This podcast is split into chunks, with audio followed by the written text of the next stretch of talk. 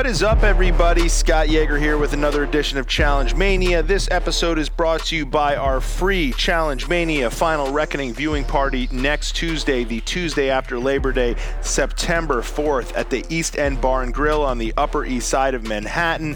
Come and watch the Final Reckoning with a room filled with Challenge Maniacs, just like you, just like me, just like Emily Longeretta from Us Weekly, and our special guest, Devyn Simone from Real World Brooklyn, will be in the house as well. All you have to do is RSVP to challengemaniapodcast at gmail.com. We have gotten a ton of RSVPs so far. We are not quite filled up yet, but we are almost at our breaking point. So make sure if you're thinking of coming down, RSVP challengemaniapodcast at gmail.com and let us know how many maniacs you're bringing with you. Alrighty, you did not come for me. You came for D. So on the line right now, they call him Tony Montana.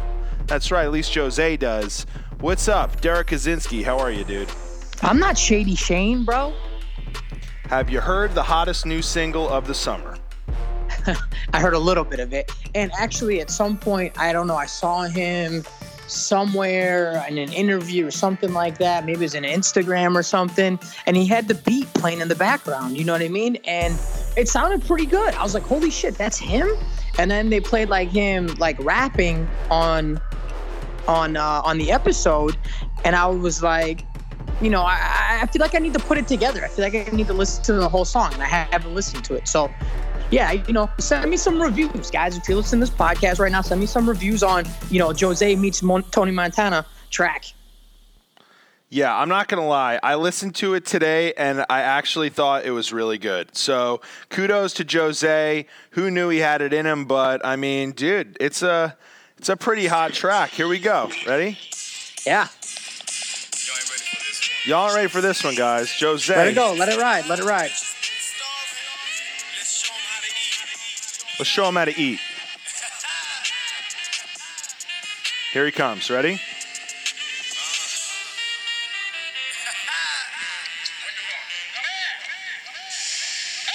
When's the beat drop?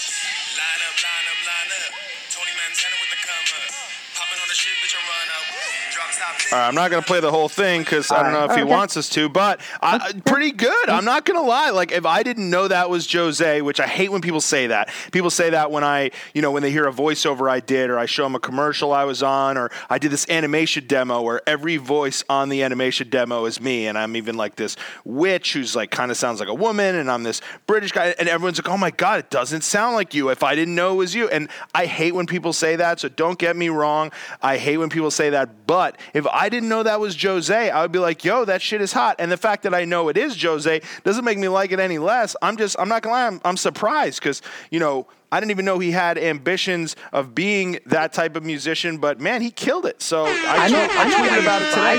Why? I know why you're surprised and why people are surprised is because they've seen him go on Champs versus Stars, uh, you know, drowning in a pool and, and, and playing floor hockey with two left feet. You know, so, uh, you know, that kind of that, that no, kind of not necessarily because uh, to be honest with you, I don't I don't really associate being good at floor hockey with being a good rapper. But I thought, man, I really like that track. I tweeted about it today. Support your your uh, I almost said fellow challengers, like I'm on the show or something like that. But support the challengers and in their you know other creative ventures and other endeavors. I mean, by listening to this podcast, by definition, you are supporting Derrick and one of his. So kudos to you for that. But support Jose. If you got Apple Music, go and play the song for free because you know they keep tabs on those numbers. If you got Spotify, throw it on there. And if you don't buy it, it's probably 99 cents or something like that. Um, it keeps people motivated. And you know, look, if it sucked, I probably wouldn't have played it, and you know, you know, I probably wouldn't have mentioned it. But it's good. So check it out. And uh, they played it in the episode, which I thought was really cool. It gives me hope that when you're back on the show,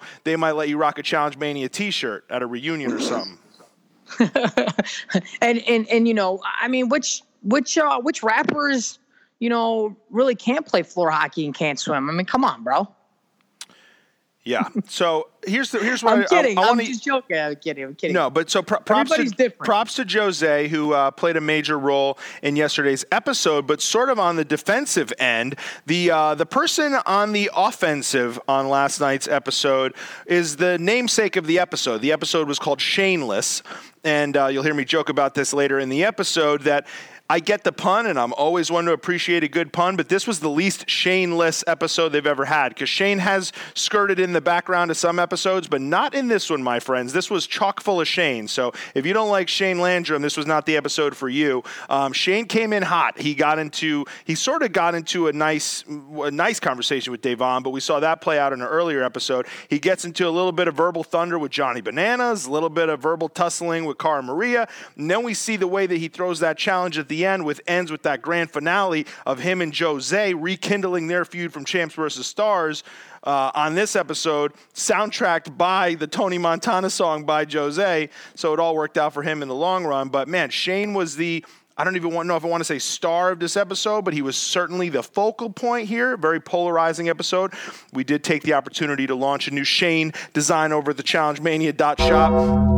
You guys could check it out uh, in very fitting fashion. It is a wanted poster because Shady Shane is a wanted man after uh, the uh, ruthless slander that he spewed last night. But if you are a Shane fan, head over to ChallengeMania.shop. We have free shipping for the next two weeks over there. Even if you're not a Shane fan, get your new Cara gear, get your Kayla gear, get your Let's Go, get your get your Challenge Mania gear. Whatever happened to Challenge Accepted? I'm a Challenge Maniac. Those are actually still probably our best sellers to this day. Even though we have some great new designs up there, you guys continue to purchase the Challenge Mania podcast stuff, and we can't thank you enough. But back to Shane. So, speaking of Shane, after last night, I was like, we have to get Shane on the horn to to explain what happened. So I actually spoke to Shane earlier today. D, you were busy, but that didn't stop me. I got Shane on the horn before he went live on Instagram and spilled some more stew. But so after we get to our first guest, we are going to air a 20 or so, 20, 30 minute interview of myself and Shane breaking down last night's Shaneless episode. And uh, he goes into detail on all of these altercations he was a part of and also the decision to make the move that he made by throwing that challenge. So that will be after our first interview, uh, which I'll get to as well. But D, first I want to get your opinion. Unfortunately, you weren't there to share it with Shane to his face. What did you think of Homeboy throwing a challenge? Challenge, a team challenge like that, when there's other people's games on the line and doing it so blatantly and in such a showy fashion? I'm I'm I'm mainly pissed off that you know Shane broke the damn game. you know what I mean? Like the game was supposed to be a headbanger, you know, between you know the guys and the girls to see who's got the biggest balls in the house, and it turned into uh, uh, instead of a headbanger, it turned into a head scratcher because did you just steal my line? Did you just steal my line from the Patreon podcast last night? I'll let you have it. You can have it. No, I don't know. I didn't realize I did that. When you but, said it was um, supposed to be a head banger, and I said more like a head scratcher. Yes, yes, yes. And maybe I did. Maybe I did because you know here I am. I'm, I'm i want to see people get lit lit up. You know what I mean? I want to see people get decleated. I want to see like you know. Come on, man. The Zach. Oh no, you're no. What's the, what's the segment? Not come you know, on, man. What was the other one? Um, what was the segment on Monday Night Football? Come the, on, man. No, the other one when somebody yeah. used to get when somebody would get lit up. What did they What did they say? Jacked up. He got jacked up. That's what it was. Oh yeah, but we, we need to get our own segment of come on, man. And that's totally that's totally exactly what happened with that episode for me in my mind. You know, because I want to see Zach, I want to see Joss, I want to see I want to see what Johnny still got. You know what I mean? Everyone's still like, you know, you know, he's still a six time champ. You know what I mean? Now, you know, all the all the vultures are coming after him, you know, this episode and, you know, leading, you know, leading by the lab, you know, being led by the lavender ladies and Shane as their, you know, as their Captain Sparrow or whatnot, you know what I mean? Or is that swashbuckling Kyle? I, I don't know. I'm, I'm getting confused now with my pirates and come on, man. But we need a come on, man segment. You know what I mean? It's like, like like what the fuck moment of the week or something like that. I know like, you've been dying. You've been dying. You you bring up that what the fuck moment of the week like every other podcast. You're like maybe we have a what the fuck moment of the week. Yeah, I like I yeah. like that idea for the Marie segment we had when she was on. It was like you're corny. Um, but let me ask you real quick because you know you mentioned it being uh, you know it was marketed as a headbanger let, us break that down for our listeners who might not know what we're talking about. I, I, think it might have even been the challenge on social media. I know I saw Zach and some other people calling the challenge. Oh, we got a headbanger on our hands. Listen, and, I talked to I talked to these guys. I talked to these guys in Orlando, and they're like, "Man, I lit this guy up. Ooh, I got my hands on this one. Ooh, I got that guy." And that was you know, this challenge. They were so, talking about this specific challenge. I, I look, I I would imagine I was I was thinking that that's what it was. You know what I mean? What else would it be? Well, you know, stay tuned. I guess maybe there's you know, maybe there's more to come. I don't know. I don't know. Well, this But challenge let's ended up certainly being about Shane throwing the challenge. So if there were some off-camera hits and whatnot, because I mean they essentially played rugby, there was probably some off-camera hits and whatnot that they didn't show. Um, but Shane does make it very apparent that he is throwing the challenge from a strategic standpoint uh, against the uh, against the best wishes of even his own partner there. But um, and yeah, and Jose did not like it. Not a lot of people liked it. Tony certainly didn't like it. Um, I'll say this. This is the next step, and this is what we're seeing every week. And this is the trouble you have when you're throwing twists and curveballs left and right. And the challenge themselves are, are setting this precedent where it's like, okay, here are the rules. We're going to bend them. We're going to break them. Oh, guess what? You thought Jose and Davon are going in? Eh, wrong. Actually, it's Hunter and Ashley. Oh, you thought Hunter and Ashley were just mercenaries? Eh, wrong. They can actually take your place in the house. So they're doing that. Then they have a daily challenge where, guess what?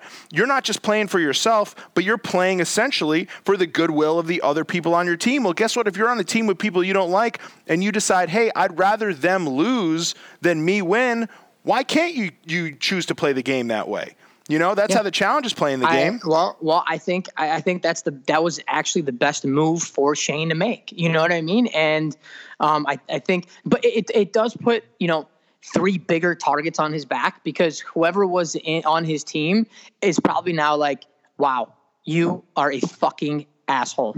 And uh, you know, and and yes, you know, looking at it now, it's like that that is probably the best move for him to make. And then why put his body on the line like that? Like in what? So he can come out like Anissa? I mean, come on.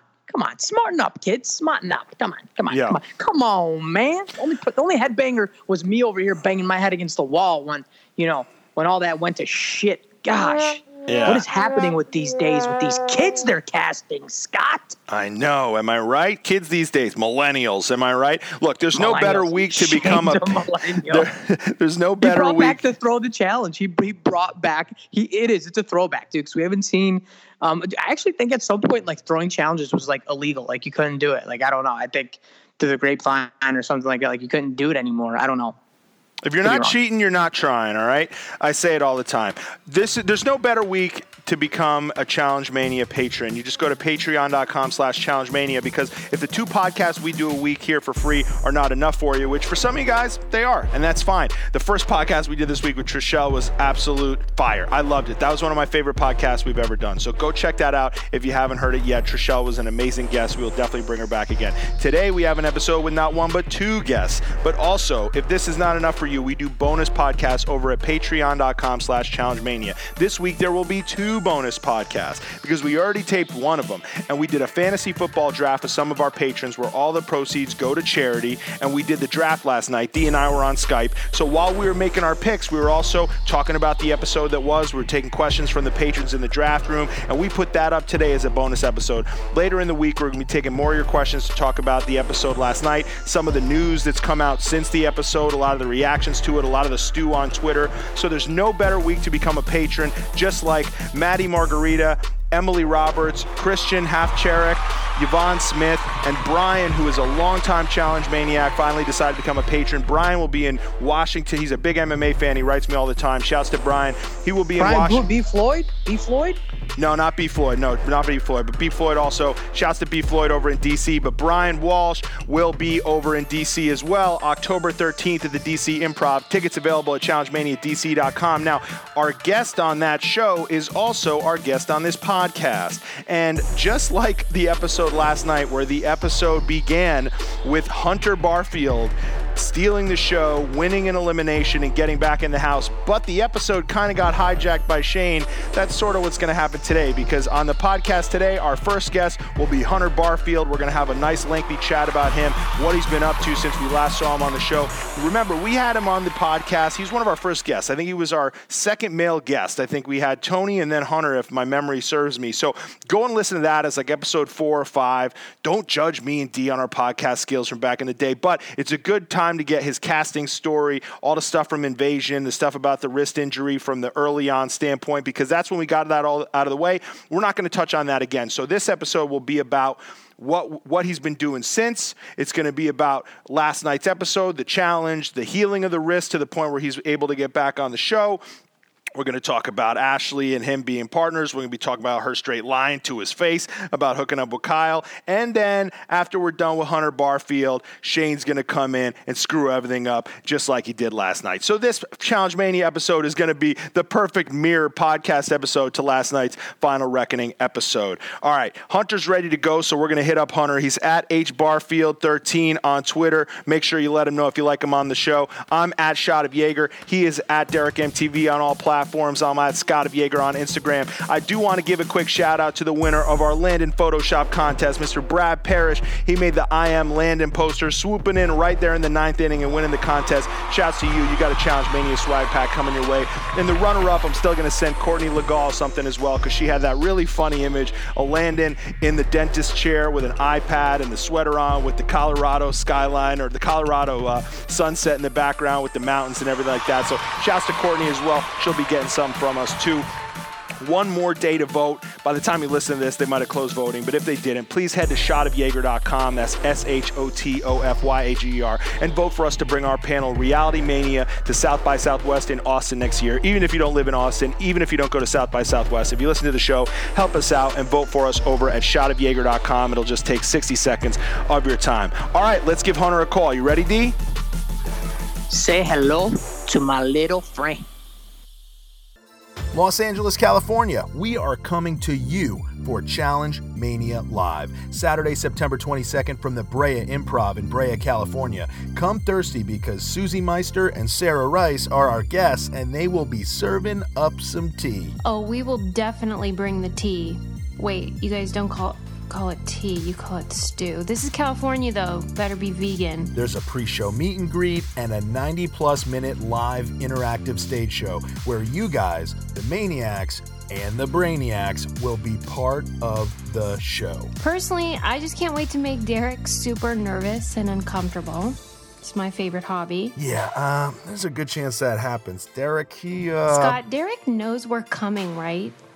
Actually, you know what? Don't tell him. That'd be even funnier. Challenge Mania Live, Saturday, September 22nd at the Brea Improv in Brea, California. Show starts at 6 p.m. Meet and greet starts at 4. This is one live show I promise you guys you do not want to miss. Tickets are available at challengemania.live, but they are going fast. I just love that Sarah gets to headline a comedy club 10 minutes from Johnny's house.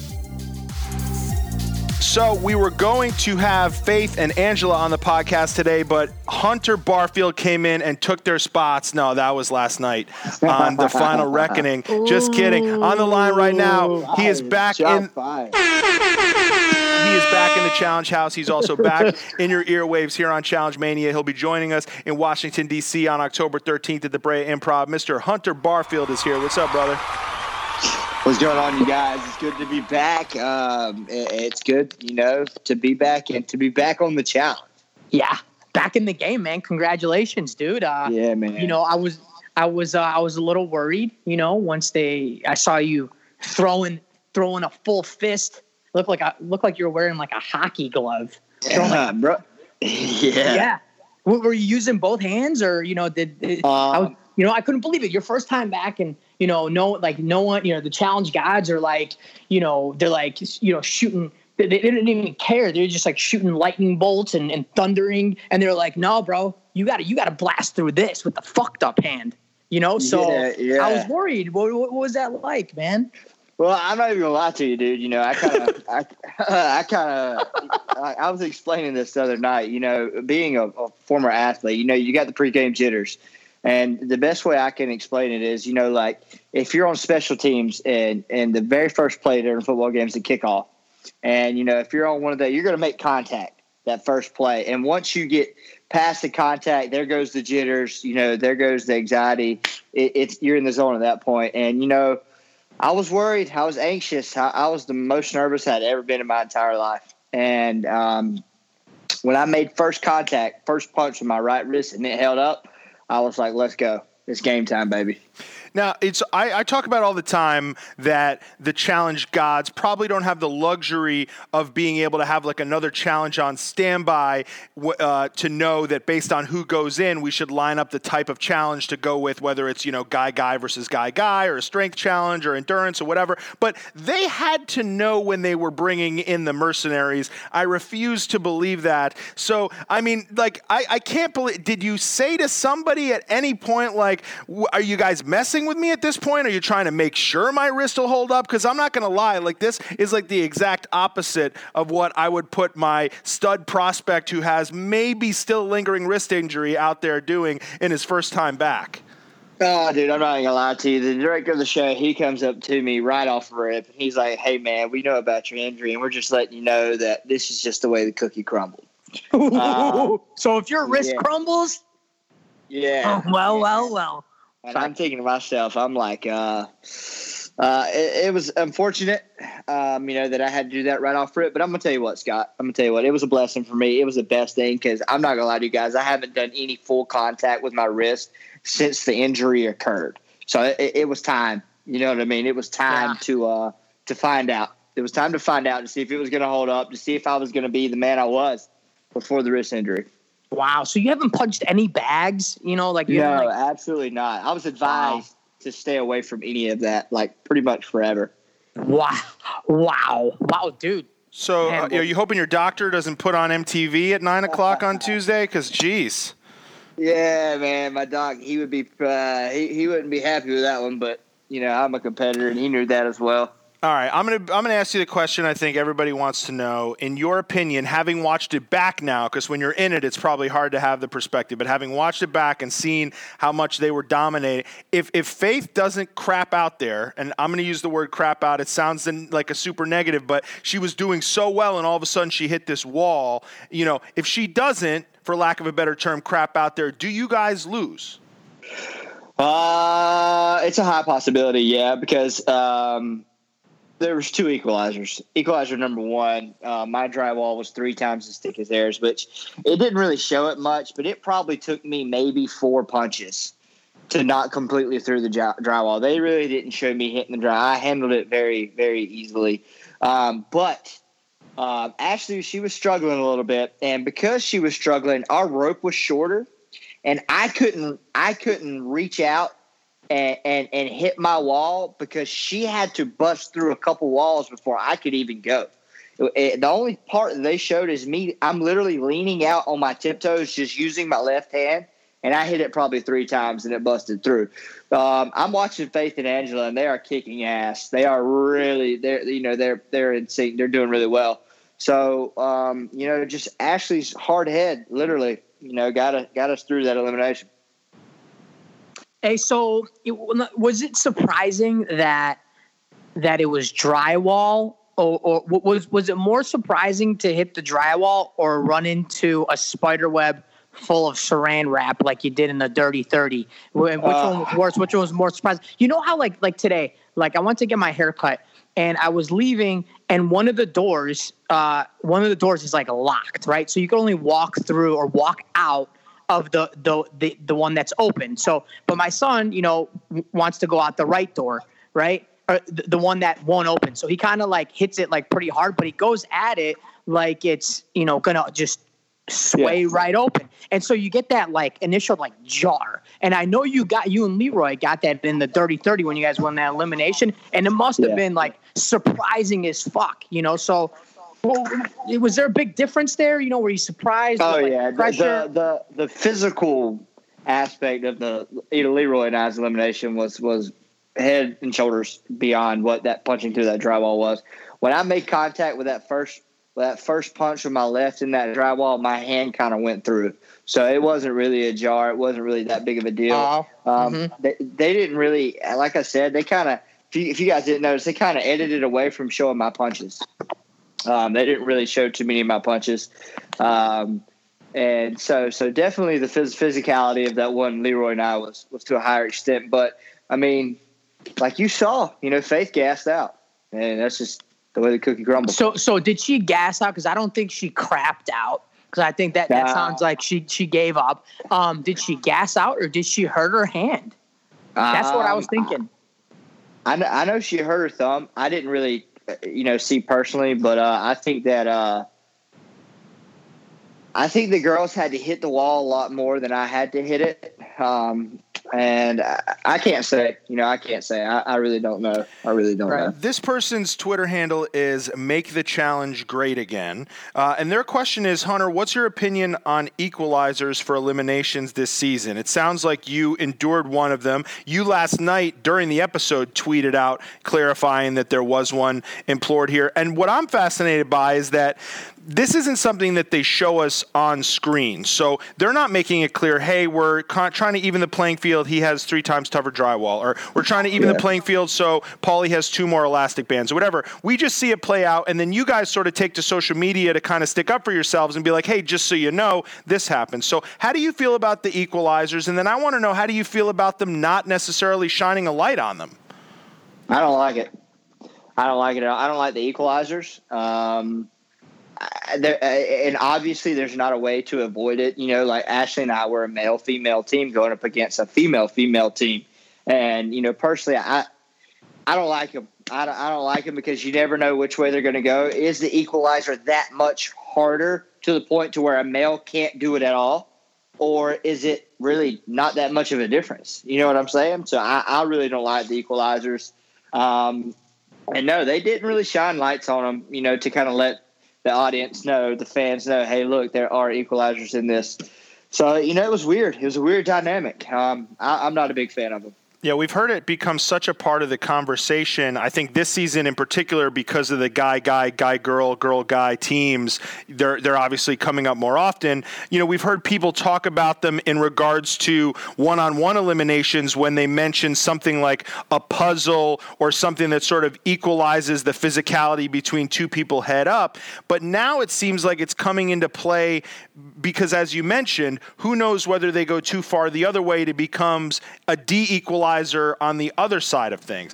Um, have you been told? Have you guys been told directly, "Hey, don't talk about that stuff"? Because to me, it seems like when you're someone like Paulie who loses pretty much because of one, or when you're someone like you who probably feels like, "Hey, man, I'm an athlete. I want people to know that had I had the same amount of drywall, I probably would have been done three times quicker." You know, I mean, obviously the instinct is to make sure everybody knows, but it's clearly something they're leaving off of the narrative of the show. So, is it something in the gray area there where they prefer that you guys not mention it, or is it all fair game?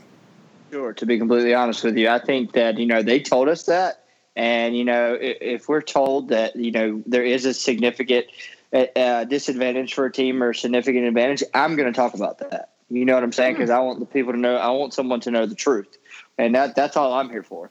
Yeah, I That's all wonder if I wonder if a season or two down the line, if it's not mentioned on camera, because like I brought up recently on Survivor, they do this all the time because not everybody on Survivor is the same height, and they have competitions where you know you're holding something up against a ceiling for you know three hours or whatever. So obviously that'd be easier for somebody who's taller. So what they do is, and they explain it, is that the thing is measured to be like you know 60 inches from the top of your wrist when extended for everyone, regardless of how tall you are. That's an equalizer. And so like they mention that on camera so you know that's how they even the playing field and you know that, you know, it's all, you know, on the up and up. So I think maybe because it's becoming such a part of the conversation, they might want to consider actually just putting on screen, hey, this is the amount of drywall for her, this is the amount of drywall for him, so we know, you know? And that way if it swings the other way and you're having a harder time, maybe that's part of the narrative. You know, maybe we know that. Maybe, oh man, wonder if they had played a guy guy team, would they have won, you know? And that can be part of that. absolutely.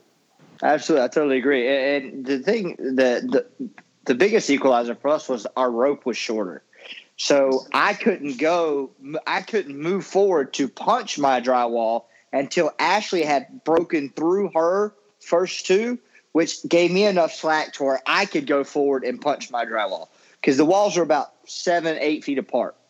All right, all right, all right. Enough about the damn equalizers. The guy won. Ashley won. She put her head through the damn drywall. He put his, you know, broken his shattered wrist through the drywall. All right, he's Yeah. back. Hunter's back, baby. The kid is back. I think, as you like to call himself in the uh, in Yeah, the the dirty, kid. dirty. no, Okay, so CT, you- CT gave me that. Remember? Oh, I didn't. I didn't know that. I don't know. There was a lot of me, you, and CT going on those, those days. I feel like. Yeah. Uh, Um, so so you guys get through, and the first thing you do is is is you do your roar, and then you you look into the eyes of the people that are not happy that you're there, and you Yeah. directly go right after Johnny Bananas. But of course, Tony, um, who ended up being like you know like a close ally of yours, actually you know m- making it to that you know same stage you did, you know before before you know I had to take the before I had to take the take take, take it and go. Yeah. and um, you know, like so you, you you see Johnny, he's the first guy you call out. Was there anyone else there that like you know um that uh, you fe- that fe- that you felt didn't didn't want you there, didn't like you, or was it just? No. And do you really feel like Johnny, you know, has has it out for you or doesn't like you? No, I don't think Johnny specifically is just like, you know what, fuck Hunter. I'm I'm I'm gunning for Hunter. I don't feel like that at all. But I know that he recognized that Ashley and I are were a very strong threat in the game, and Faith and Angela being rookies, not saying that you know the potential for them isn't there. I'm not going to downplay they as, them as a team. I only got to compete against them during one thing, but um, you know, based off experience alone and the accolades that Ashley has and accolades that I have, uh, he definitely wasn't excited about it at all. And he was the only one I could feel that from.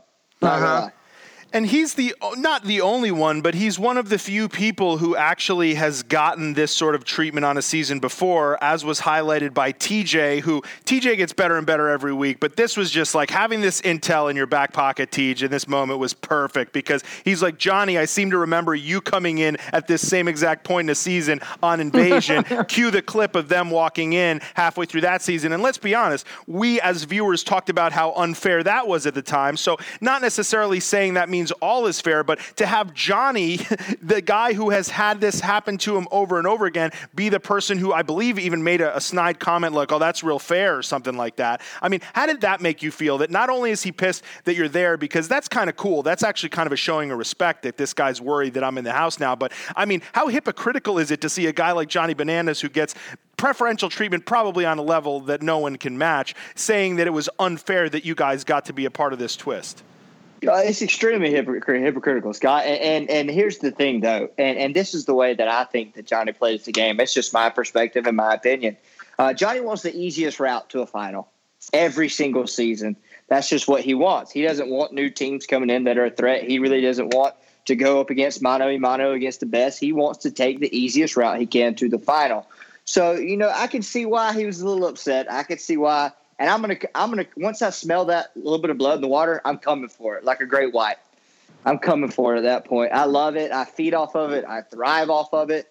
Um, just that little bit of uh, you know him being uneasy about what just happened. I'm jumping all over that because I want him and also the rest of the cast to know. Look, I'm back and I'm here to stay.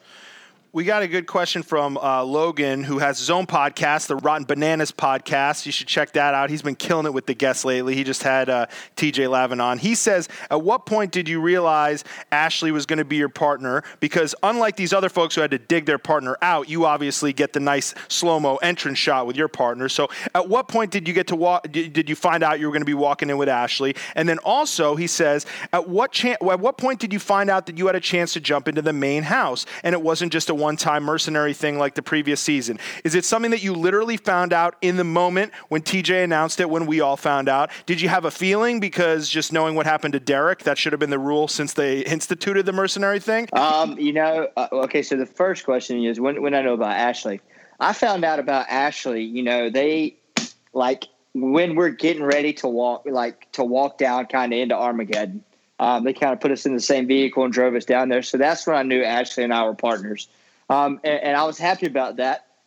Ashley's um, strengths, uh, they, her strengths are my weaknesses. Um, you know, she's great at puzzles. I'm not that great at puzzles. Um, and and she's scrappy. She's a competitor. She's a go getter. She won't quit. So I was thrilled to have Ashley as a partner. And when it come into taking someone's spot in the game, we kind of had an idea. We kind of had an idea, but we weren't one thousand percent sure of what was really going on. I was hoping deep down. I'm not gonna lie to you guys. I was hoping deep down that I was gonna have an opportunity to jump into the game because of the trials and tribulations that I had went through with my wrist and all the work that I had put in to get back onto the challenge. I was just wanting my shot, you know. And when TJ announced it, that's when it sank in. That's when there was 100% clarity that we're going to have a, ch- a shot in the game. Yeah, I mean, I mean, I joked about that. Derrick, you know, was obviously the guinea pig for this thing, at least in the recent iteration of the uh, mercenaries. We did have them a while back with, you know, the the banana backpack thing with CT, which also similarly he didn't take his place in the game. But I think there was such an uproar when you know Derrick goes out there and you know has this war with Joss and gets nothing out of it, and you know we oh, see these absolutely. mercenary battles happening where Darrell's sitting there and he's like, yeah, no, he, you know, he got me, whatever, and you're like, man, I wish Darrell had something more to play for. So you could probably see the wheels turning from then. Um, yes. But yeah. That, that's the one thing that gave us an idea because Derrick and, and Josh's eliminations, hands down, one of the greatest eliminations I've ever seen.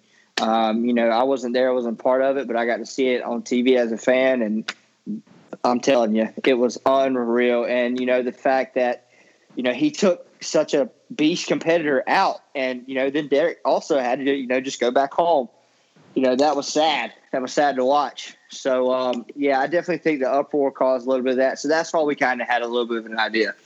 Do you feel bad at all? Like, do you ever put yourself in, say, Faith and Angela's shoes or in the shoes of if this happens again to another team? I mean, and are you like, man, I wish we could have just started in the house with everybody? Or are you're like, no, this was the way to go. We got a couple weeks off. We got to surprise everybody. We're a little bit more fresh. Or do you feel like, oh, man, that sucks that we had to kind of take the spot of two people? Or did you earn it? Uh, no, I don't feel bad whatsoever. you know, like, um, and it's nothing personal against Faith and Angela. I'm like, I had no idea we were going up against them. No idea. Did you know who like they were? like, had you watched Ex on the Beach? No, did not have any idea. Uh, I had kind of seen Faith uh, through social media, but I had no idea who Angela was. Um, I maybe I think I met her once or twice, but you know, I, I don't vaguely remember. Um, but I don't. Apparently, bad. Apparently, she was at the Dirty Thirty reunion. Apparently, yeah, but, but I don't. I, I, barely. I was also, you know, I was still going through all that with my wrist. So I really don't. Yeah, yeah, yeah. yeah I, was, I, I barely remembered her too. Yeah, I know. Yeah. Uh, so, uh, but no, I don't. I don't feel bad because I deserve to be there from the beginning. I felt like personally because of what I went through and because of my journey on Dirty Thirty.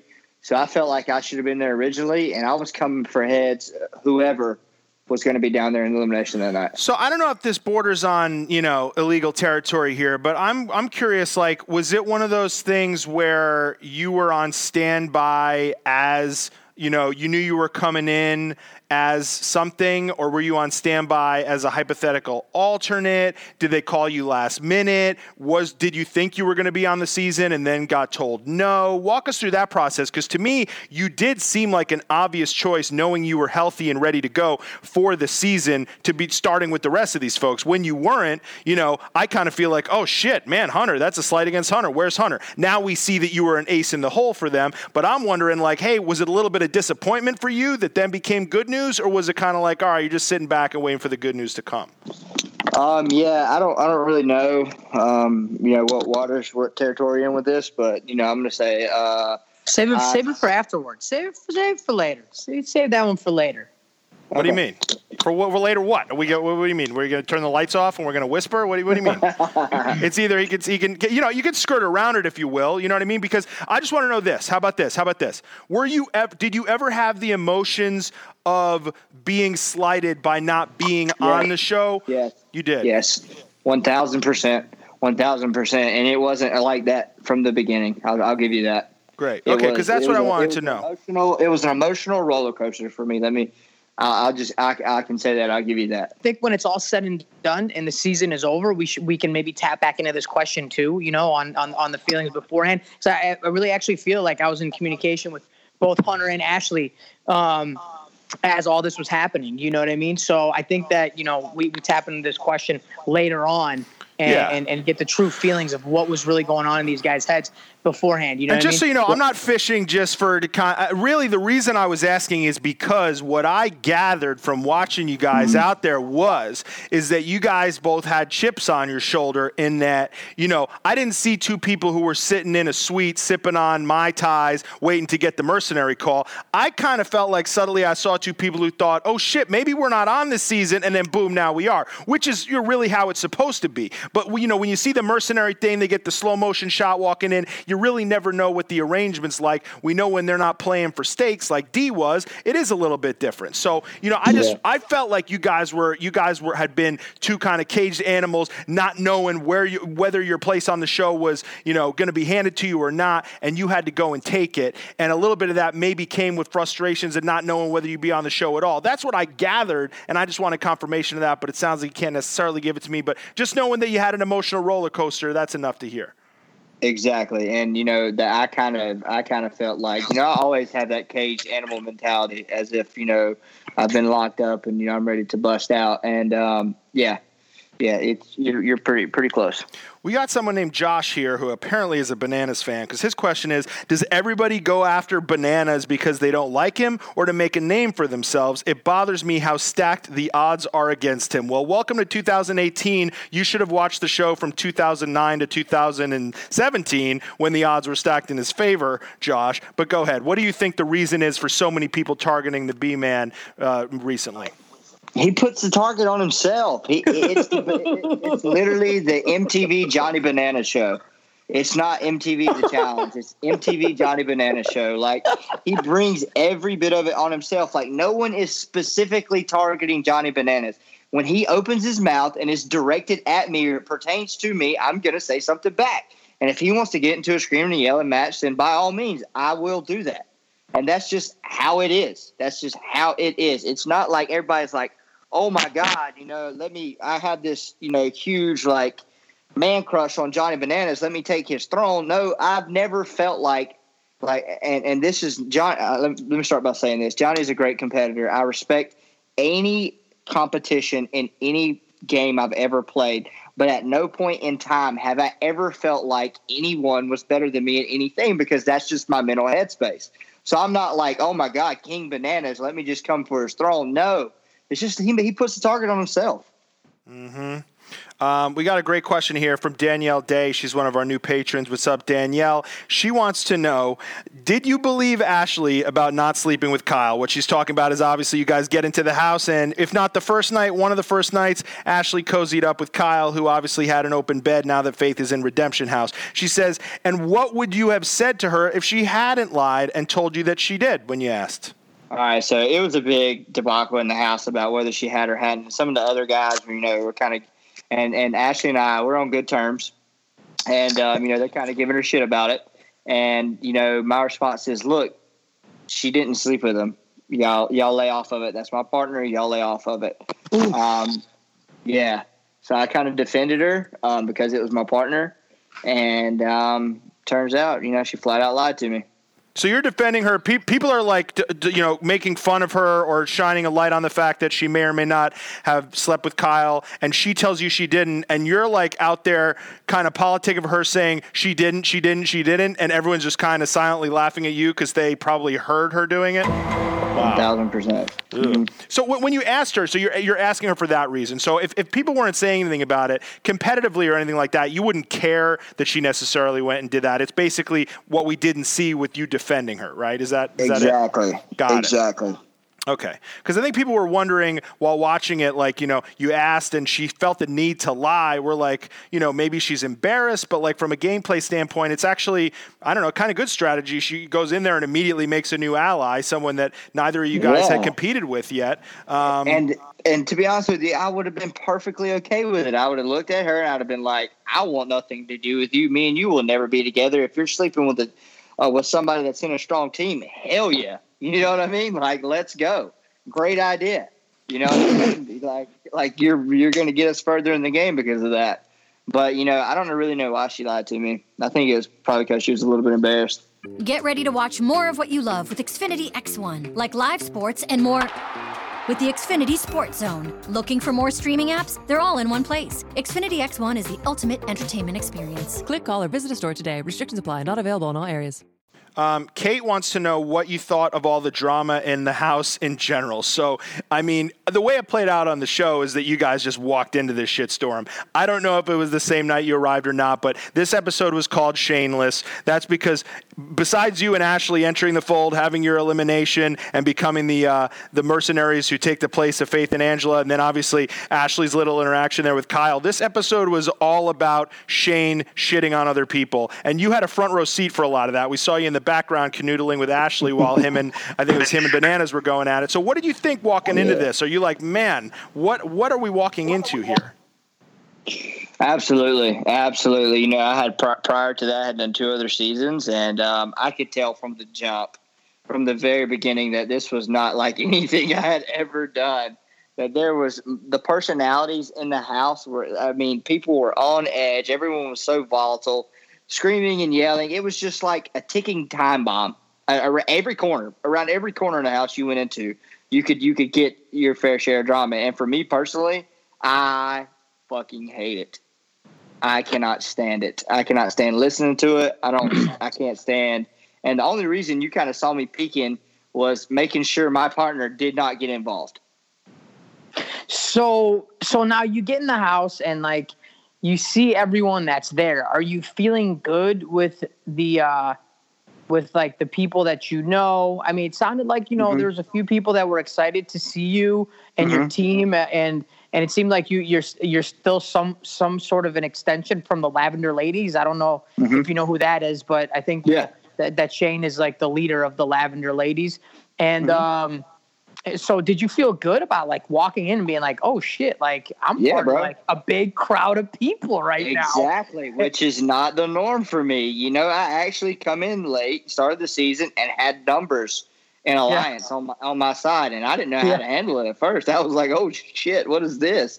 I actually don't have a target on my back immediately, even though I come into the game late, and I was relieved because of that. You know, I didn't feel like my back was up against the wall immediately. And yeah, with the Lavender Ladies, um, I'm really close with Amanda.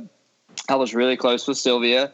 I was really uh, Ashley was my partner, and then Shane and I had we had a pretty good relationship we don't totally hate each other. So, um, yeah, dude, it felt good. I'm not gonna lie. Yeah, I mean between the Lavender Ladies and the TYB, okay, the Young Bucks. Oh. I mean, it oh. seems like yeah, ugh. it sounds like. I mean, you guys, like you mentioned, I mean, it's not it's them who like it, it works out perfectly because you got Amanda who's partnered with Zach and who's not part of TYB, and then you got exactly. and you've got Sylvia who's partnered with Joss, who you know he's a young buck, but he's not part of TYB, and then you've yep. got your guys who are partnered with other people as well. So yep. I mean, it sounds like I mean if the numbers and the math works out here, you guys are in a position to, especially if you don't like make it very obvious, not oh, necessarily yeah. skate here, but not be on the chopping block as much as you might have been in a different season. Absolutely, dude. Absolutely. And you know, with with TYB with Nelson having Shane, which I thought, you know, they I thought they were honestly, I think people underestimate um, the potential of Shane and Nelson um, their strength and weaknesses match each other out. They balance each other out. And I saw them as a strong team from the jump. Um, and, you know, and then with Amanda being partnered with Zach, I was like, oh my God, you know what I mean? Like, this can work out in my favor because literally, y'all, with this season, you're attached to your partner at the hip. You're only going to go as far as your partner. That's it. You had to, I mean, you had to work so, through it. So who's on that? Eh, so I'm looking at this squad, this, this uh, this this team up of you know Lavender Ladies and Team Young Bucks. Which, by the way, when we got Zach up on stage in Orlando, do you remember? Because I didn't know what TYB meant. Do you remember what yeah. Zach set up on stage? Yeah, team t- Team Young Bitches. is that what he is? That was is that like was that like an inside joke or is that what something that he would say to you guys in the house or something like nah, that? Nah, absolutely not. He never said that in the house. Um, I mean, I think it's that's just kind of an OG verse, you know, the, the new school guy. I got yeah. I got to ask you about uh-huh. your cohort here. We actually had somebody write in. Uh, Challenge Media says, "How did you and Nelson and Corey become so close on and off the show?" Hashtag Young Bucks. By the way, you know there's a very very famous wrestling tag team named the Young Bucks, and you guys kind of hijacked their gimmick, just so you know. But go ahead. I didn't know that. Yeah, I didn't know. I didn't know that at all. They're like I'm indie sorry. guys, but they're like superstar indie guys but anyway, oh, go ahead. Okay, okay. Yeah. I'm a fan of wrestling, but um, yeah, I have to check them out. Yeah, I have to check them out now. I'm have to. I'm oh, I'm going to send you lots of literature and videos on the Young yeah, Bucks because yeah. they're like the coolest thing outside of WWE. Anyway, I'll send you that. Um, so yeah, so you Nelson and Corey, the the bond between you guys that we saw clearly in Armageddon when you guys hugged, or what'd you do? You did like a kind of a touchdown style uh, butt bump with Nelson, Yeah. and you could tell you guys really like each other. So while while Derrick and I try to not vomit here, tell us what makes you guys such good friends. Um, you know, here, here's the thing. You know, when it comes to Nelson, Corey, and I, our friendship started. Um, I, knew Nelson from Are You the One, the first reality show I'd ever done. He was on it, and him and I got close towards the end of it. You know, then when I went on Invasion, he was like, "Yo, you know, there's this guy Corey. Me and him are boys. We're straight. This, that, and the other." And me and Corey kind of got into it at one point, but it was kind of like a, a, a brother thing. It's hard to explain. It was kind of like two brothers battling it out, and then you know, loving each other afterwards. It was like. uh and and the reason I'm so close with those two guys uh, in particular because they're like you know the first two that I kind of met in this new environment in this challenge environment that I felt like I could always trust. That I felt like no matter what would never fuck me over no matter what. And it shows like outside the show we're always talking to one another we're always checking in on one another. You know we're literally like family. And it has nothing else other than to do with you know I trust both of them with with with everything and they trust me with everything and you know that's why that's why we're so close and it's a bond that's rare because here's the thing when money's on the line and money's involved people change people change and you know i just kind of feel like with those two guys those were the first two that i met you know that i, I, I felt like would never change on me Yeah, but do they? But do they trust each other with everything? Because I remember when that thing happened, uh, that elimination happened in, Yeah, uh, in in, on Invasion. They almost went to you know went to blows. Um, was it was it Shady Shane pulling the strings there, or was it you know uh, Nelson? You know, uh, line of Corey. Like, what what happened there? Um, I I mean, Derrick. Uh, I, I think Shane was in both their ears, honestly, and oh, uh, okay, all right. I think I think he was in both their ears, and I think that you know I, I can't I wasn't there, so I can't really speak on it, um, you know, in its entirety. But you know, I I, I don't have really have a true explanation for it, um, but I think that they do now. I think they both trust each other. Um, but you know, that was a that was a weird little weird little thing that happened there. And what's good about you guys having this bond that hopefully one day on a season you three can take to the end there is that you know that when it comes down to it, you can beat both of them, right? you know, um, I'm always going to say that, and Nelson's always going to say that he can beat us both, and Corey's always going to say that he can beat us. That's just the mentality we have, and that's why I respect him as men as they can, as and as competitors, because know- we all we all think we're the best. I was joking a little bit about, you know, shitting on the Young Bucks because I actually don't think that we do that. However, somehow word has gotten through the grapevine to your boy that we do. Uh, I haven't told you this yet, but like a while back, what was it now? So it was like two weeks ago, I texted Nelson just to say, hey, Nelson, what's up, man? Scott Yager from Challenge Mania. Would love to get you on the podcast with me and D sometime soon. And this is what he texted me back verbatim. I don't know about that, bro. My manager doesn't think it's a good idea, especially all y'all do is bash TYB, and honestly, it doesn't benefit me. So to me, to which I literally I didn't send it, but I wanted to send like the shocked emoji with like the big wide open mouth because we don't really Yeah. shit on TYB. You're our boy. Mm-hmm. I thought Nelson mm-hmm. was our boy. I know him and D have this kind of you know wrestling style feud here, but I was shocked Yeah. to hear that he thought a our podcast wouldn't do shit for him because to be honest with you, we've made baby faces out of Marie and Rogan and Paulie and all these other people that people didn't like that came on our show and instantly they have fans. So not like they didn't have fans, but they turned some people that didn't like them into fans. So I was shocked to hear that. What's up with your boy, dude? Uh, you know, honestly, no, I, I have this news to me. It's news. It's news to me. What you're saying is news to me. Um, you know, I've always spoke highly of both of you guys, and and th- that's just me. But um, I, you know, I can have a talk with him and kind of find out what's going on. You know, I think that in the di- and Derrick knows this as well. I, I you know, deep down, I know that Nelson respects Derrick, and I I feel like Derrick um, maybe respects Nelson more as, a man now. Probably in that situation, they both hated each other's guts. But you know, we we grow, we move on from situations, and I, I don't know if it might be a little bit awkward or a little bit weird for Nelson. I don't, Derrick. I don't know what talks that you two have had, so I, I, maybe it's just a little bit awkward for him. I'm not sure. Well, I, I I thought they were just- fine. We are down in Orlando together. These guys were joking around at Universal Studios and Oh stuff yeah, like yeah, that. yeah, yeah. But I think, I think, yeah, I think Nelson takes it more seriously. You know what I mean? Like, y- y- y'all guys know how it was when it was like we we got slayed on stage first and foremost to everyone that's going to listen to this podcast, it is overwhelming the amount of people that like the OGs, Derrick, CT, Johnny, Zach, and I guess Tony put himself in that over the people who like TYB. I'm just going to go ahead and get that out there that, that we are huge underdogs in this equation. We are. We got Slay. We got booed off stage. We had to take that. take that L right on the chin. We had to take that L on the chin. You But, found uh, your ways of getting cheered. I think you put on that song Pony. You brought a fan up Oh, on yeah. stage. You won them back Yeah. over in due time. You found your way. But hey, but hey, and here's the thing: I, I don't blame him. You know what I mean? Like I've always said, I, I, there's there's two guys that you know I, I really really had always idolized the way that they played the game, and you know Derrick was one of them, and Darrell was the other one. So, but um, and and so I see why. You know, I see why. I've never met anyone anywhere at any time who has had a bad thing to say about Derrick when it comes to the challenge.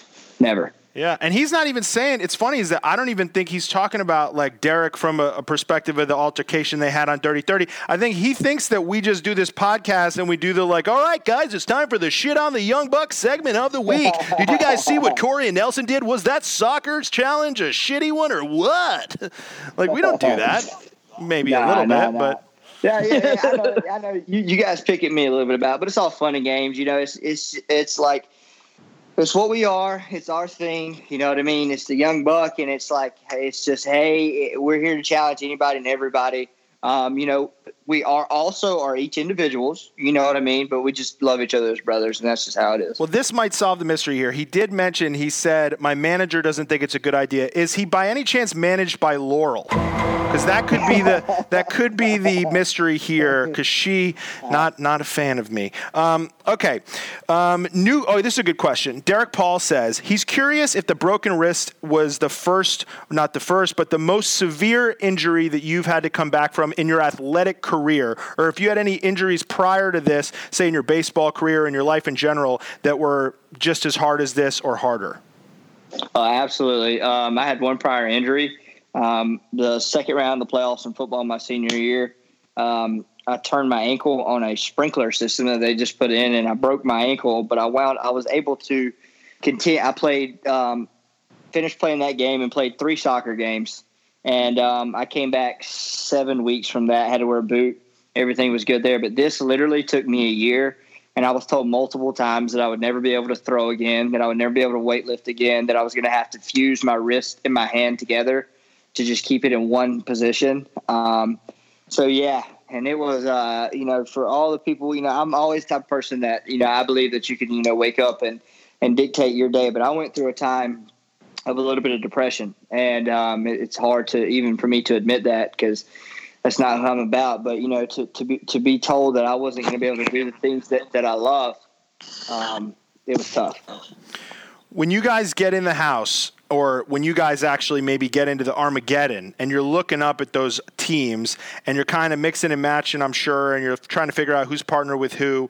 Once you figured out where the deck was stacked, what were the teams that you were like, all right, that's a squad I'm, you know, looking forward to facing. That's a squad that not so much. That's a squad that I think got, you know, a really nice draw here. Ooh, I feel bad for those two that they have to hang out together. Um, me, okay, so I, as a fa- okay, so it's it's a it's hard for me to answer this question because I always I always want any opportunity to to go up against Johnny. Um, at any point in time, I, I would love to go up against him, but seeing him and Tony standing beside each other after what I thought Tony Tony screwed him over in Vendettas was like, my God, Tony, I feel bad for you, dude. Like. I don't know how this is going to work out. And then I look over there at Brad and Kyle, and I see a really strong team, and I'm like, wow, these guys, they got dealt a good hand. Um, and then I look at Shane and Nelson, I'm like, this is a strong team. I look at and Sylvia, I say, okay, this is a strong team. I mean, uh, Cam, Cam, the elimination queen, seeing her with Kailah, I'm, I'm looking around, and I and I'm not gonna lie, I see a lot of competition. I see a lot of competition. Yeah, but uh, yeah, but okay. So, but what it looks like for me, with the Lavender Ladies and, and Team Young Bucks here, and every and, and everyone that they have, the outsiders or the, the, from the outside looking in. Who's from the who's? How do you how do you put it? Who's on the outside looking in? That that's that's what I want to know, and that's what I'm interested to see in the next couple weeks um, as this challenge. Like, continues. what team Because doesn't have a young buck or a lavender lady on the squad? Is what you're saying, right? Who is Yeah. fucked in the game right now if they don't win a challenge? Because that's what I see. Uh, yeah, I'm, I'm, I'm, I'm looking at, um, I'm looking at Tony and Johnny. Yeah, I'm which li- which, I'm- which which which really which really leads, um, you know, to, to Ashley's move, be like solidifying, you know, the next move in the game. you know what I mean? Like, Yeah. uh, you, you know what I mean? As far as like yeah. safety goes. Yeah, you talking about her sleeping with Kyle? Yeah, that, Yeah. that yeah, that because that was the other team that wasn't in our alliance at all. But then, but man, and the thing about it though, y'all, is Kyle's a savage. I mean, he's been running through these girls. So, is his loyalty really with Ashley? I don't know. Yeah, I'm going to bet on No. no there. I think uh, we saw the interview that uh, some people had, you know, more uh, enjoyment out of that than others. But I mentioned yesterday, he said he was like, he was like, DJ, if you want to take out a girl I just slept with and send her home and replace her with a new one, I'm all for it. And I was like, that is like the douchiest thing anyone's ever said on TV. He was like, out with the old, in with the new. And I was like, this guy. I mean, you used the word savage. I thought it kind of came off kind of prickish, to be honest with you. And then Faith, who was just screwed over by him, gives him like the line of the episode where in Redemption House she said that's what pirates do. They steal booty. Yeah. Couldn't believe it. And then, Yeah. and then, and then, lastly, I can't wait to see what Ka- Cara's reaction is to all this. Um, maybe next week we'll find out, huh? Yeah, yeah. I think you guys will get a reaction from Cara out of this, and and she's really the one that I'm kind of looking at at this point because I I had done you know an event with Cara uh, in Orlando, and she had spoken so highly of Kyle, and um, so I was uh I was interested. I'm interested to see how how Cara handles all this. Well, we're excited to see you in DC on October 13th. People can get tickets at challengemaniadc.com. We're going to let you go, Hunter, because just like last night's episode started with you coming in and taking over the show, but then Shane went and started running amok. We're going to give Shane a call and talk to him about the episode as well. But before we let you go, I want to get your opinion just as a viewer because, you know, you were sitting in the rafters waiting to come in as a, as a mercenary when Paulie Calafiore was doing all his damage and dirty work. But now you've had a chance to see that on your couch, I assume. What went through your head when you saw this dude who we don't know if you guys ever intersect because we don't know if he ever gets back into the house, but we do know that you saw on TV now what he did to Brad and what he spewed out there as, you know, a game move by pretending that Brittany and Chuck had hooked up in the house when they didn't really. And you saw him go off and almost lunge at Brad and Zach in the Armageddon. What was going through your head when you're watching this on TV thinking, how did I miss this? Yeah, you know, what's kind of going through my head is, uh, you know, I'm personally not going to attack a dude near their girlfriends. That's just not me. That's not my gameplay. He comes from Big Brother. He plays the game differently. Um, you know, I kind of, I kind of like the fact that he wasn't scared. Um, you know, of anyone. Uh, I just, I, I wasn't a big fan of, you know, going after the girlfriends, you know, to get in their heads. And I thought it was kind of, it looked, seemed kind of crazy, personally you know, to, to do that. But uh, by all means, to each his own, and whatever whatever he feels like works. All right, Hunter, we'll let you go, dude. Thank you so much for joining us. We appreciate you.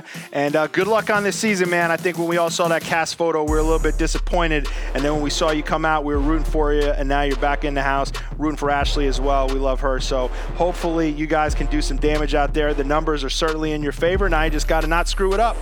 Exactly, man. Hey, I appreciate you guys for having me. It's always always a good time talking to you too. Hey, hey, thanks, Hunter. I'm excited to see you in DC, buddy. Yeah, man. Looking forward to DC. You guys never been. Thank you guys for giving me Oh. the opportunity. Yeah, never been, man. I think we might be going to a hockey game too.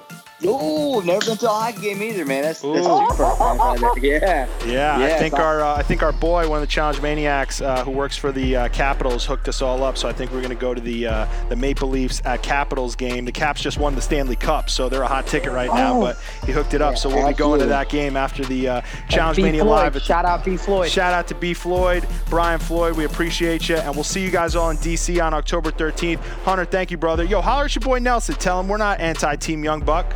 Uh, I got you. I'll holler at him, and I uh, can't wait to see Uh. you guys in DC. And tell everybody out there, y'all come out DC and support us. For sure. Awesome, brother. Yep. Thanks, dude. Thanks, Hunter.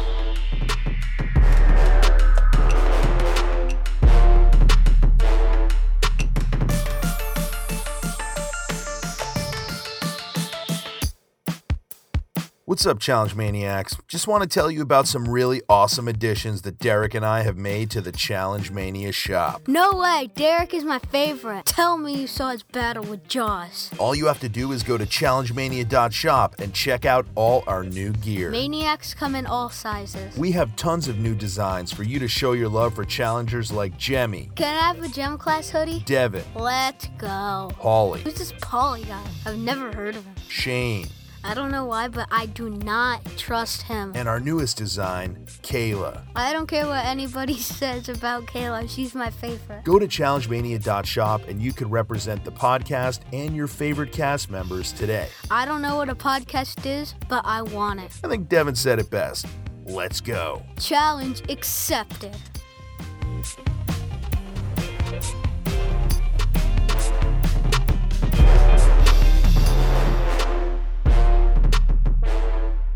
All right, everybody, that was Hunter Brian Barfield. He never tells a lie. That's a good person to have on stage for a Challenge Mania Live. You heard it, challengemaniadc.com. That's where you get tickets. I'll tell you right now, the meet and greet tickets are already almost sold out, and we've only announced Hunter. So do not wait for the other guests to be announced because those are going quick. Um, but we do have general admission available as well, which is for the show only. But come out, it's a good time. It's a two hour stage show. We talk all challenge all day. It is hilarious and fun. That's at the DC Improv, but you can go to challengemaniadc.com for tickets. D, what'd you think of Hunter, man? He sounds like he's focused, man. I would not want to be going against him in this season.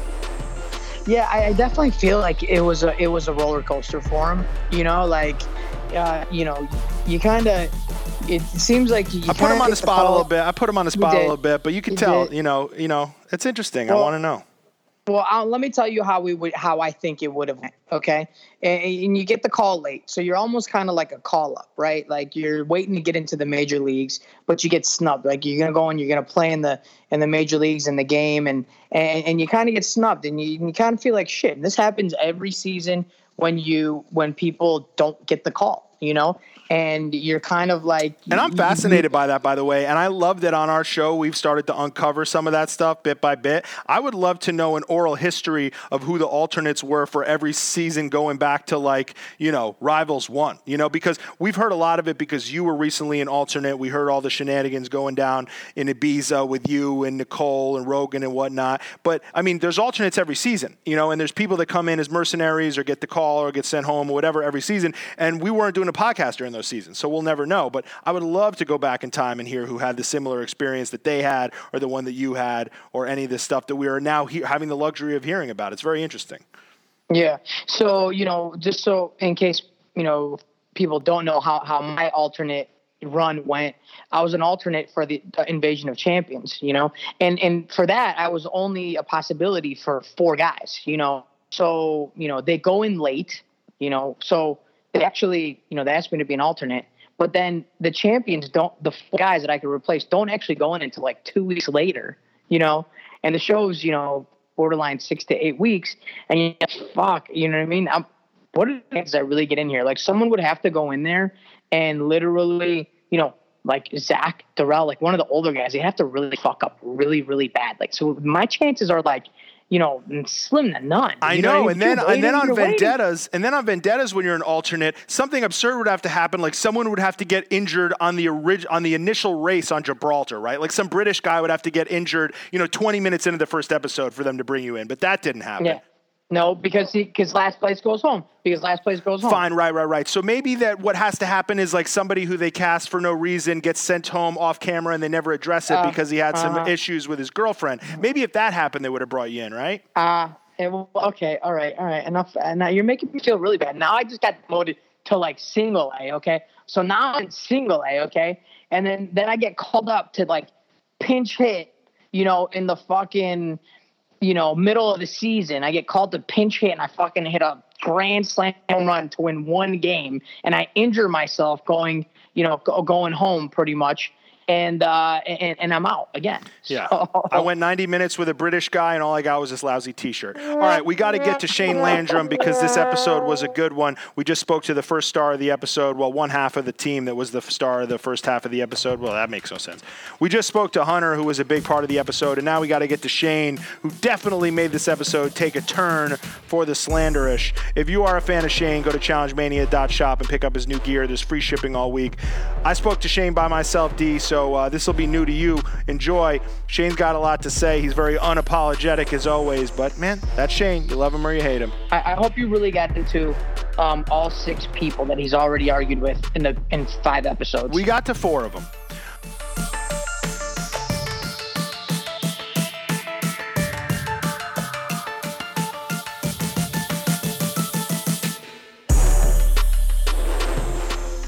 On the line for a very impromptu uh, Challenge Mania interview here is the star of the not so aptly named episode, although I appreciate the pun, Shameless, because this was the least Shameless episode we've ever had. It was chock full of Shane. What's up, Shane? How are you?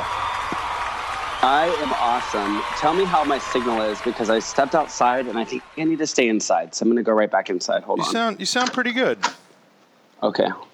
Yeah, I think the episodes are named after TV shows. Yeah. Is that the yeah, theme? and I and I do appreciate that. I mean, some of them have been like I think one of them was just straight up Big Little Lies. They just like took Yeah. the title, and then some of them they're changing. And so, like, this was a take on Shameless, the popular Showtime program, and they called it Shameless. However, Yeah. this was like, as, as I mentioned, there have been some episodes, unfortunately, I'm sure you know, that are fairly shameless, but this was not one of them. That that is correct, and I'd like to say, just to toot my own horn, this is the second episode that has been actually titled after me. So, probably Really? What was the first?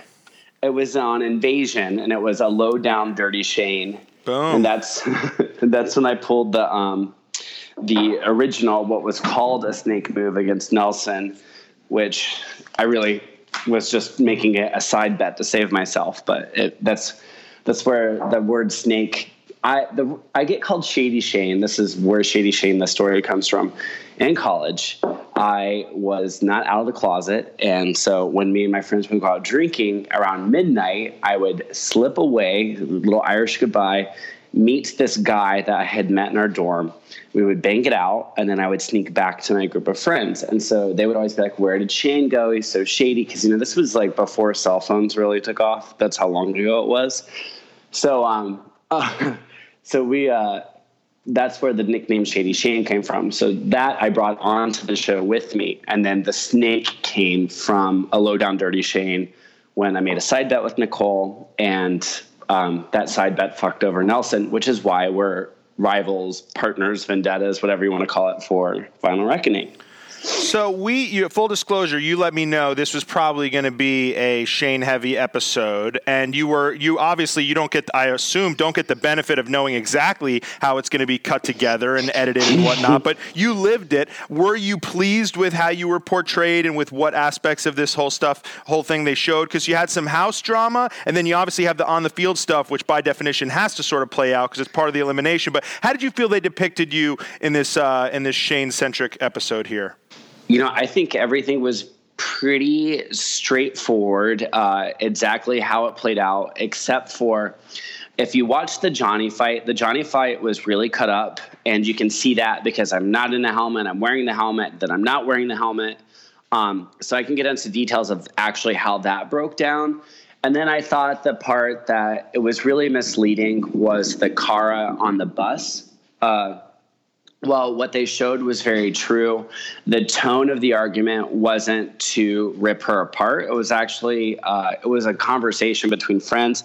So let me just get into that. So the car on the bus, where did it stem from? Well, yes, while we were at the winery, um, Johnny was sulking the whole time, and the group of us, the Lavender Ladies, plus a few others, Cam and Kailah, because let's not forget, Johnny had turned on Kailah at that point because she was friends with Nelson. So he was just, he was mad at Kailah because she betrayed him. And so he was sitting in his corner and he was sulking the whole time. And we could hear him making fun of us. Like, so we were just, we were giggling to ourselves about how upset he was that the tables had turned. And also, it's kind of ironic that he makes fun of a group of people for creating a, a, a name when he himself calls himself bananas. Like the man's a hypocrite and he has no idea how hypocritical he is. So it's just like whatever. So we're sitting there. So we get on the bus and on the bus ride, it was a two, two and a half hour bus ride from the winery to get back to the house. It was a really long bus ride, and I had snuck four bottles of wine onto the bus with us. So that never happens. And the reason why the footage was so bad from the bus, it was our from that day in general. It was our day off. They had it was the it was the skeleton crew, so they had no idea what was going on. So the fact that I was able to sneak four bottles was it's literally like hitting uh, a pot. It's like finding gold when you have no gold. Like it was like the best thing that ever happened to us. We were the coolest bus. We were so excited. So we were drinking, we were having a good time on the bus. And Cara was really opening up to the group of us as a human being. And so it turned into this sort of like, at one point, Cara says to Marie and makes Marie cry. She's like, I really like, I understand you now. I'm so happy we're friends. I'm so happy we get this. And I was like, see, Cara, this is what I was talking about we've we've always wanted to be your friend. We've always supported you as a human being and who you are, and you let Johnny walk all over you. Yet we're the type of people who've been sitting here waiting to be your friend for years, and you pretend like we don't even exist. And Cara even says in her recap, she goes like, Shane says that you know I don't laugh at Marie's jokes, I laugh at Car- uh, Johnny's jokes. Well, this is this is how power dynamics plays out socially. Like, sorry, I went to college for anthropology and and sociology, so the way that I was trying to explain her power dynamics wise, Johnny has really stupid, lame jokes. We've heard them a million times. But anytime Johnny makes a joke about Cara, about her feet, or about something stupid that he thinks is funny, she laughs hysterically. Marie, on the other hand, who is subtle, um, has super great zingers. Uh, like everyone in the cast knows Marie is the funniest person in the house. Cara never laughs at her jokes, never, because there's a power dynamic that Cara plays into with Johnny. Just like you have a bad boss who makes bad jokes and you laugh at his jokes because you don't want him to fire you or you don't want him to like take away your schedule, it's the same way that she laughs at Johnny's jokes. And so, yeah, it didn't make sense to her and she still doesn't get it, but it's just like we're human beings. Stop acting like an asshole and realize like you're responsible for the way that you feel this isolation this all of these things that are happening that you think that um, are because of us, like you play a piece into it. And that piece is you act entitled. You walk around with your nose in the air, and we're just sitting here trying to be your friend. We want to connect to you. And so that was that conversation. Whenever I have a conversation like that with a girl, it never works out correctly. So um, there's actually a joke in the house like about drunk Shane ripping people to shreds, which is why in interview I was like drunk Shane ripped into Cara, like because it's a very fun. It's a joke in the house. Like watch out for Shane because he's going to tell you exactly what he thinks, and it's not going to be pretty. So was she more receptive to it in real life than it played out on screen? It sounds like that's what you kind of mean, right? Or no? Well, yeah. Well, she, she yeah. It, I mean, the conversation you can see it was actual a conversation, not people screaming at each other. But there was a point where, like, yeah, I did raise my voice because the music was really loud in the van, and we were like, it was yeah so there was a point where it turned bad and this is what actually happened so it turned bad and then it it kind of healed itself in the van and we were all good again and it was just like it was like and it wasn't just me it was sylvia it was marie it was brad and it was it was a conversation between us with Cara, like it was between the group of us, but they just showed me. So Cara leaves and goes downstairs. And so when I walked downstairs, I thought we were good. I didn't even realize like I was being told on to Johnny. Um, but I wasn't shocked either. And in fact, I was super excited to finally have this conversation with Johnny that I had been holding back on for a pretty long time. So I was happy for that. But what happened after me and Johnny's fight is Brad, Kyle, and Cara got into a fight that ultimately ended in Brad and Kyle not talking to each other that lasted until almost four or five in the morning. So it's it's crazy how no one can see how this whole thing broke down in real life because Brad was upset at Cara because he was like Cara just came into the house and tried to cause drama. Like she like we were all good in that van. No one had a problem. We had a heart with Cara about where we stand with her as a friend. And this is what people need to realize. Like, I don't need people to be my friends. Like, I, I don't need Cara to be my friend. That's not what I want out of the situation. I don't need her to text me. I don't want any of that. But people have to realize, like, this is our job I have worked with all of these people for the last two and a half years. I live with them. They know more about me. Most of them know more about me than everyone in my entire life. Everyone is like, it's just the intensity of the experience and the conversations we have to have because we have nothing going on. It is unbelievable. Now, out of the entire cast, there's two people who refuse to talk to any of us. And and that two people is Johnny and Cara. And so like that was that was the basis of the conversation. It's like it's not like you need to text me or anything like that, but it's just like, hey, we're coworkers. We've been working together for two and a half years, doing promotions, working, working, working. Like, why the fuck do you you you literally know nothing about us and you're sitting here just now seeing that we're good people, but the reality is is we've been waiting a long time for you just to acknowledge us. Like so you can't, the problem is this is you can't sit in a corner claim to be a victim when you in fact are not sitting in a corner you're sitting on your high horse treating other people like shit. And that's why you're alone. Not because you're in a victim and you're a victim and you're alone and people are picking on you. No one's picking on you. No one has been picking on you. All we've been saying is like hey like fucking acknowledge somebody. Anyways, I'm all over the place. So it sounds like it sounds like which first of all it boggles my mind that you said, "Oh, it was our off day, so they had a skeleton crew." It's like they let you guys go to a winery and they didn't have like four camera guys on standby, knowing shit was going to go down after that. That's ridiculous. But so that's why that seemed like it was choppy. But the the Johnny stuff, what you said, I think was interesting because you mentioned that that sort of played maybe out of order or a little differently than how.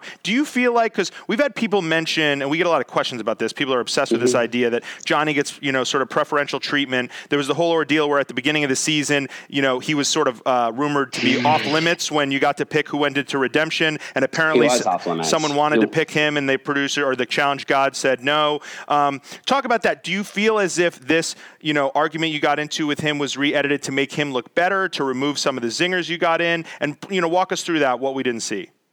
Uh, it's yeah. So first of all, Johnny is treated 100% different than the rest of us um, in the sense that rules change to help him all the time. Like it's not, and just for instance, like just just if we're playing a game for a million dollars, but you can't get sent in because your partner's not there, that's just ridiculous. Like it's so that's a classic example, and there's going to be another example later that happens that uh, has the cast up in in an uproar over.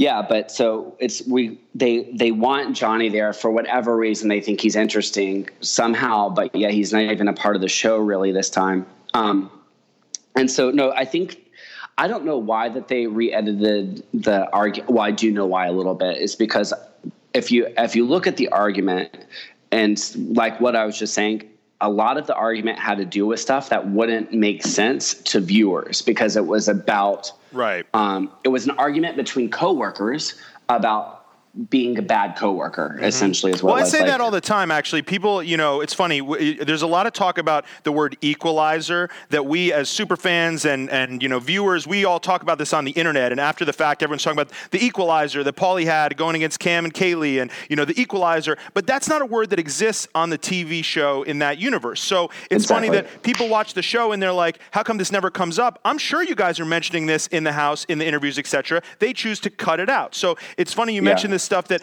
A, there's not enough room for it, is half of it. And B, also, there are certain fourth wall elements that they don't want to acknowledge, which is the fact that, you know, we as viewers are supposed to believe that you guys are all people who magically get together, compete, and then go back to your separate lives. But the, the idea that you would look at this as being coworkers and you have other obligations and you do press and stuff, they choose to cut all that out because rightfully yeah. so. They don't have the time for it. Yeah, exactly. Like, how do you? It, it, it takes away from the fact that we're just a bunch of people put you know put to live in a house. When the reality is, is we're a bunch of employees, and this is our job. And then when we're not filming, we're promoting, and da, da, da, da, da, da, da. we're constantly running into each other, doing events together, and all this sort of stuff. But the reality of the Johnny fight, it really came down to it was about Devyn, and uh, so uh, my thing with Johnny is, is he he thinks he thinks he's an island, and the reality is, is no man's an island, and so he constantly talks bad about Devyn. And if you have any sort of conversation with Johnny, it instantly returns to him. I remember Zach said one time that he was trying to connect with Johnny about his father. And Johnny instantly just started talking about his father, and and you know Brad had this situation where someone passed away, and it was like all of a sudden it was about jo- whoever died with Johnny, and la la la la la. And so for me, it was like I I had said to I really love Devyn. I think Devyn's an amazing guy, and he acts he's stand out. Like he's just a standout person.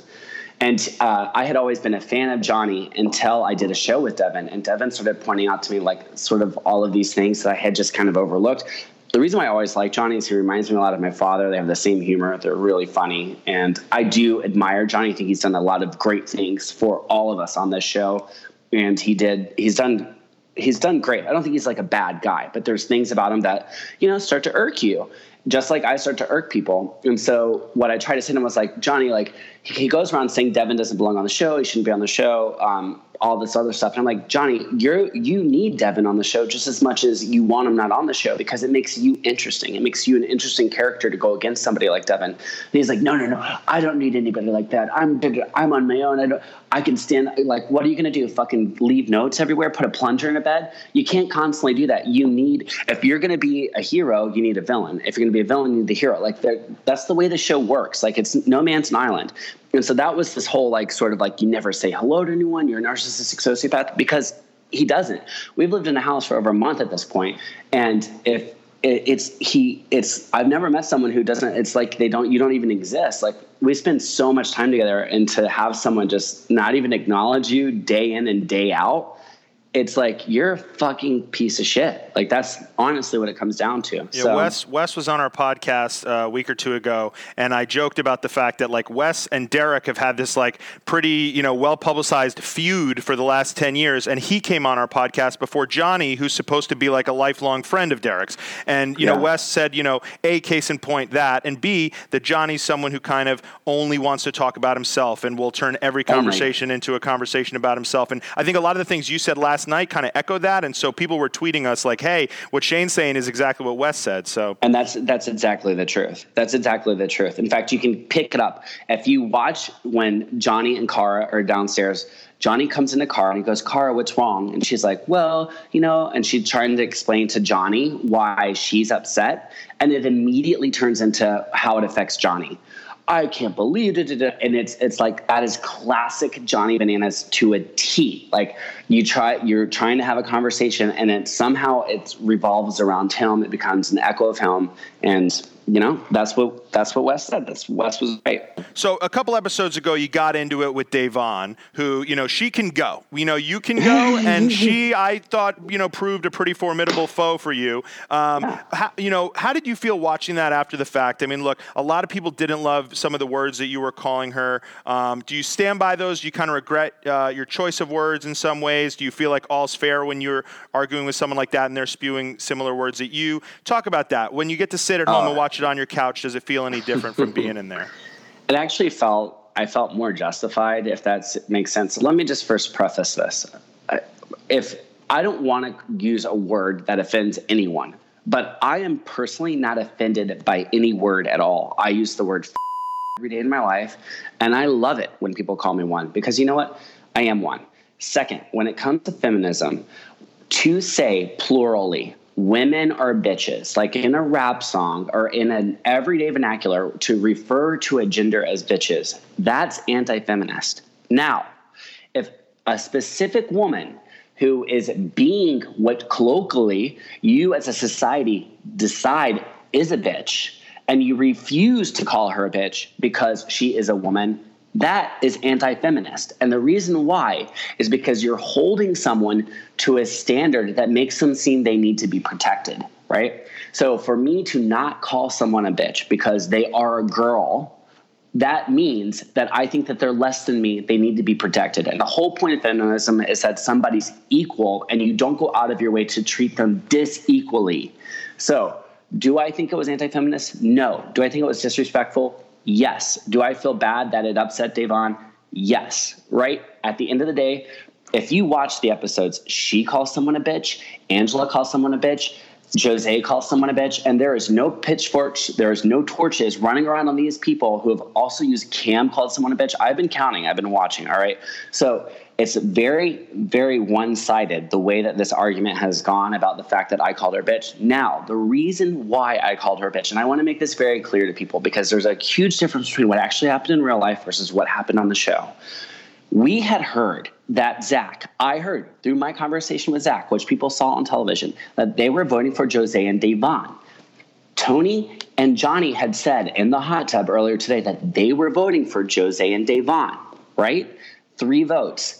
I had an alliance with the Lavender Ladies, the few that were there. None of them wanted to vote for Jose and Da'Vonne.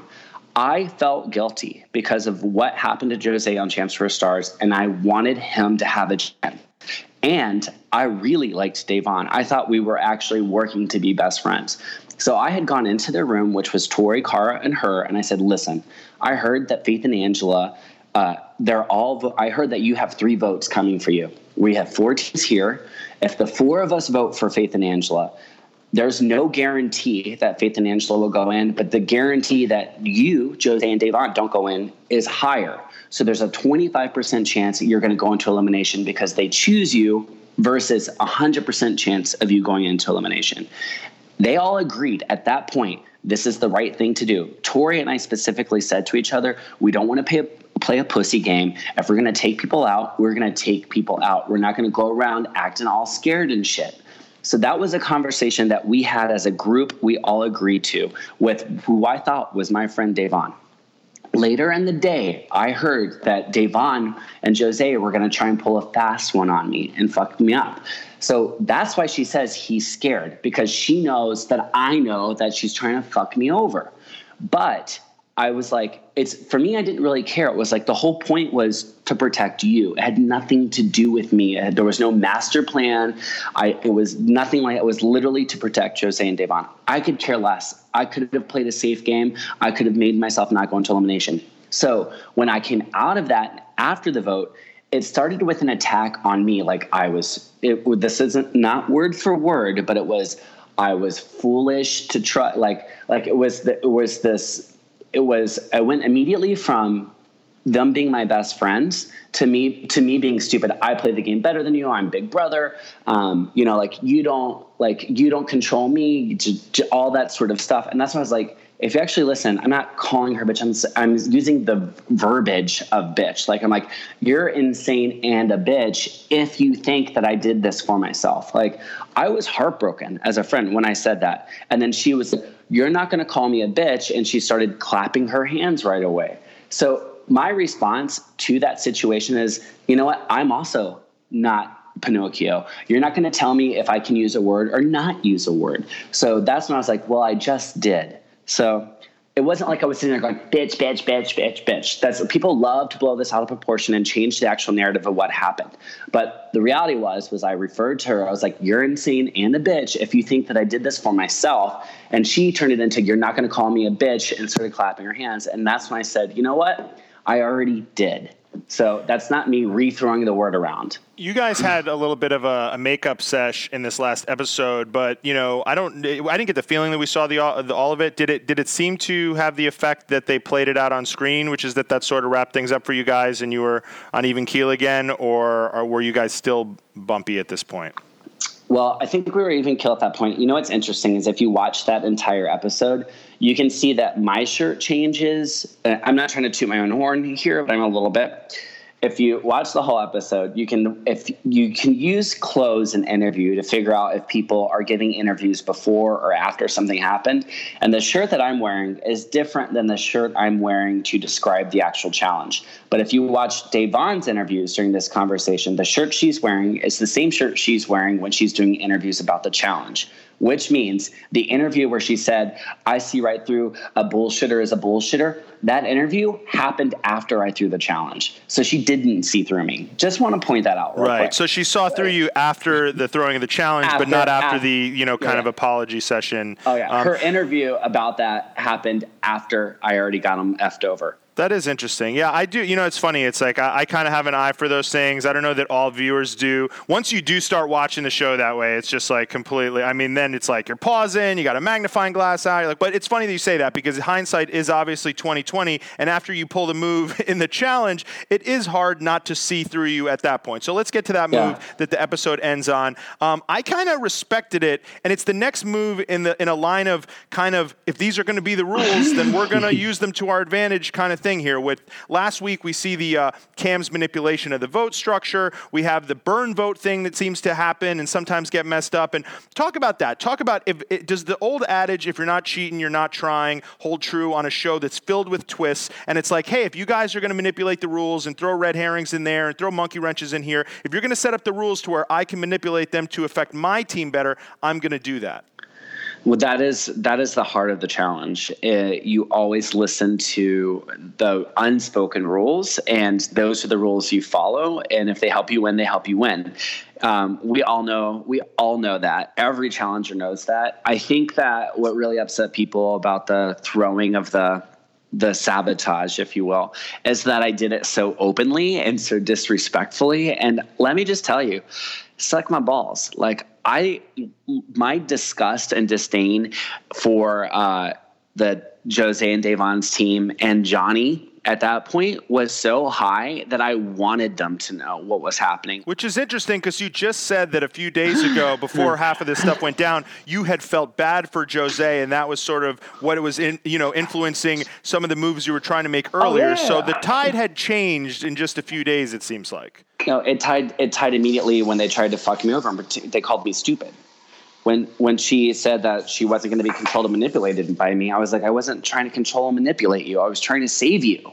So once she said, I'm not trying to be controlled and manipulated by you, I made it my mission to control, manipulate her, and ruin that. So yeah, that was, and that's 100 percent it. It was like you made your bed, lay in it the thing she even posted on IG when they're when they're doing the IG thing. She was like, "I just don't understand why these vets think they're so great. It would be smart if they tried to take these rookies under the wing and help them." And I'm sitting here going, "That's what I tried to do. That is what I tried to. I tried to take you under my wing and help you, and you spit in my face and you called me a weak player. So now you have to lay in your bed. You made it, lay in it. And laying in it means you're getting effed over by everyone because everyone now realizes you're not trustworthy. It was obvious to all of us that you were a liar and you think you're a great player. So no one wants to be allied with you anymore. And that's unfortunately what happened.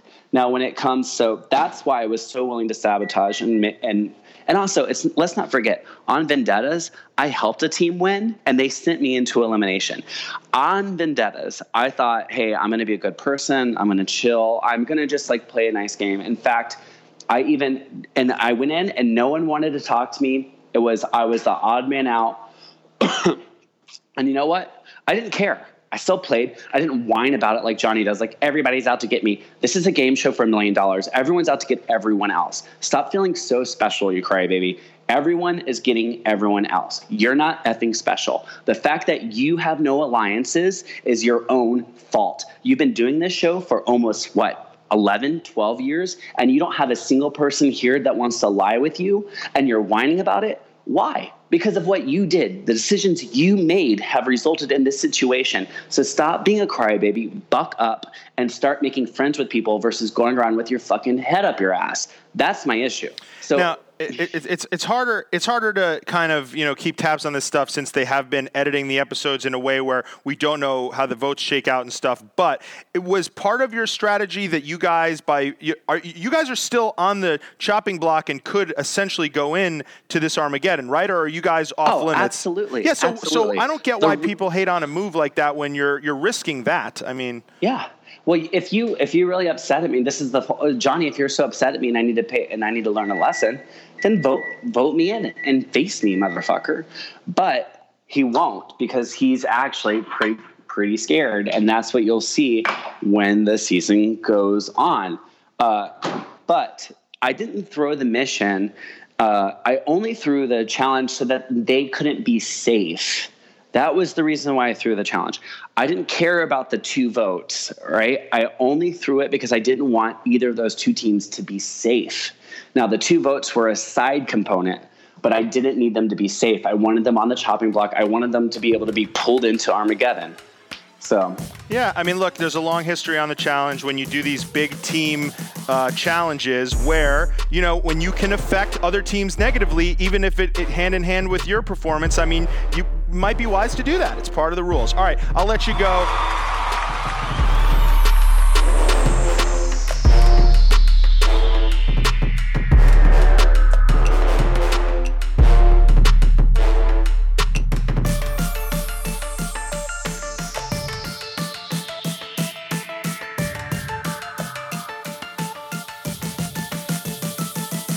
Right, everybody, that was Shane Landrum. Thank you guys for this double jam packed episode of Challenge Mania. We hope you enjoyed it. We hope you check us out on the road September 22nd, Brea Improv. That's in California, right outside of Los Angeles. ChallengeMania.live for tickets. It will be myself, Derrick Kosinski, as always, and we're joined by Susie Meister, Sarah Rice, Sarah Grayson, and there will be special guests that we're just not telling you about yet. So please get your tickets. It's going to be an all star showdown in Los Angeles, the Orange County area, Brea Improv, ChallengeMania.live. The following week, Boston, Massachusetts. It's going to be a wicked good show at the Howl at the Moon. We got Cara Maria, cousin Jemmye, we got Devyn. Let's go. We might have some foamers in the house. It's going to be a good time. ChallengeMania.Boston for tickets. And lastly, you heard him earlier this episode. He can't tell a lie. He won't be telling lies on stage. Hunter Brian Barfield will be joining us in Washington, D.C., October 13th. ChallengeManiaDC.com for tickets. We are going on the road, D.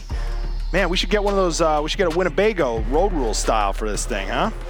Yeah, come pick me up, dude. I just moved into a new place. Uh, can't wait to leave here. Just Guys, kidding. you got one. you get one more day to vote. Shotofyager.com to vote for us to bring our panel, Reality Mania, to South by Southwest. We can't thank you enough for voting so far. Really appreciate you. Hopefully, we're coming to Austin first quarter of 2019. And remember, free viewing party, New York City. Myself, Emily Longeretta, and Devyn Simone. Who knows who else will show up, folks? Next Tuesday, the day after Labor Day, it is the it is Tuesday, September 4th at East End Bar and Grill here in New York City. Please just RSVP Challenge Mania Podcast at gmail.com. Thank you to the patrons. Thank you to UD. Thank you to Hunter Brian Barfield. And thank you to Shady Shane. I might be the only person thanking Shane this week, but thank you, Shane, for your time. And uh, thank you guys, all of you guys involved in that very fun episode this week. The challenge is picking up, D, if I don't say so for myself. Yeah, you know, and uh, I can't believe we you try you, you tried to outdo the Tr- Trishelle episode, and I think I think we may have done it. I mean, that episode was so good, I thought the only way to even compete with it was two guests. So hopefully we lived up to it. We brought on two of the three stars. Obviously, Ashley Mitchell played a big part in this last episode as well. We'll be having her on soon, too. But two of the stars of this last week's episode. Hopefully, this was a nice current look at this big, heavy hitting episode we had on The Final Reckoning. D, thank you so much. Everybody, enjoy your Labor Day weekend. We appreciate you. We'll talk to you next week. Shouts to Ting. Remember, go to mania.ting.com and you can get $25 off your phone bill or a new phone. Peace. Thanks, patrons. Tony Montana, get the single. Jose's new single, Tony Montana, iTunes, Apple Music, all that good stuff. Shouts to Jose, doing good stuff.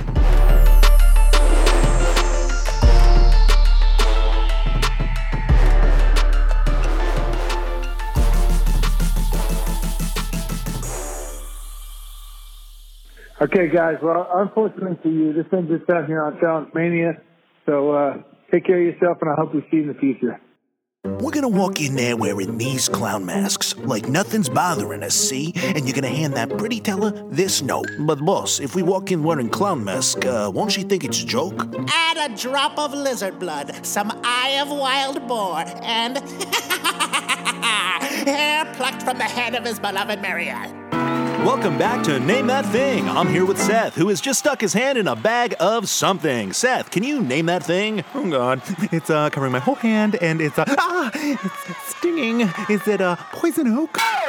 Ooh, I'm sorry, Seth. The correct answer was a bag of ants. All right, son. Best way to beat these deer hunters is to stay away from the watering hole. But Dad, that's the best place to meet does. We've got to fight them with everything we've got. Think of your families, your friends, and your loved ones back home. We're doing this for them. All right, bro. So you're gonna paddle out there to where the waves are breaking? Uh, could you give me the exact distance from the shore? Uh, meters would be preferable, but uh, yards will do. Yards? The whole ocean is my yard, Progressive. Commander, we have a call coming in from Sector 4. Patch it through. Commander Beckett, we meet again, but this time there's no escape. My ships have you surrounded, and we will destroy you. Zardos, Lieutenant, set our engines for hyperdrive. Arr, you're going to dive down lower than any man has gone before. And I'll get that treasure, even if it kills you. Miss Penelope, I apologise for cutting your cordon bleu into bite sized pieces, but I can't put it back together.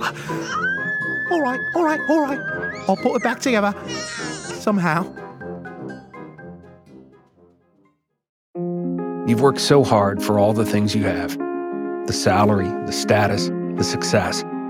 And with that image, there's a drink one to unwind, one to loosen up, one to take the edge off. But how do you know when a drink is more than just a drink? We get it. We can help. Caron's Grandview program has been helping accomplished people just like you regain their lives. Talk to us. Visit caron.org slash grandview.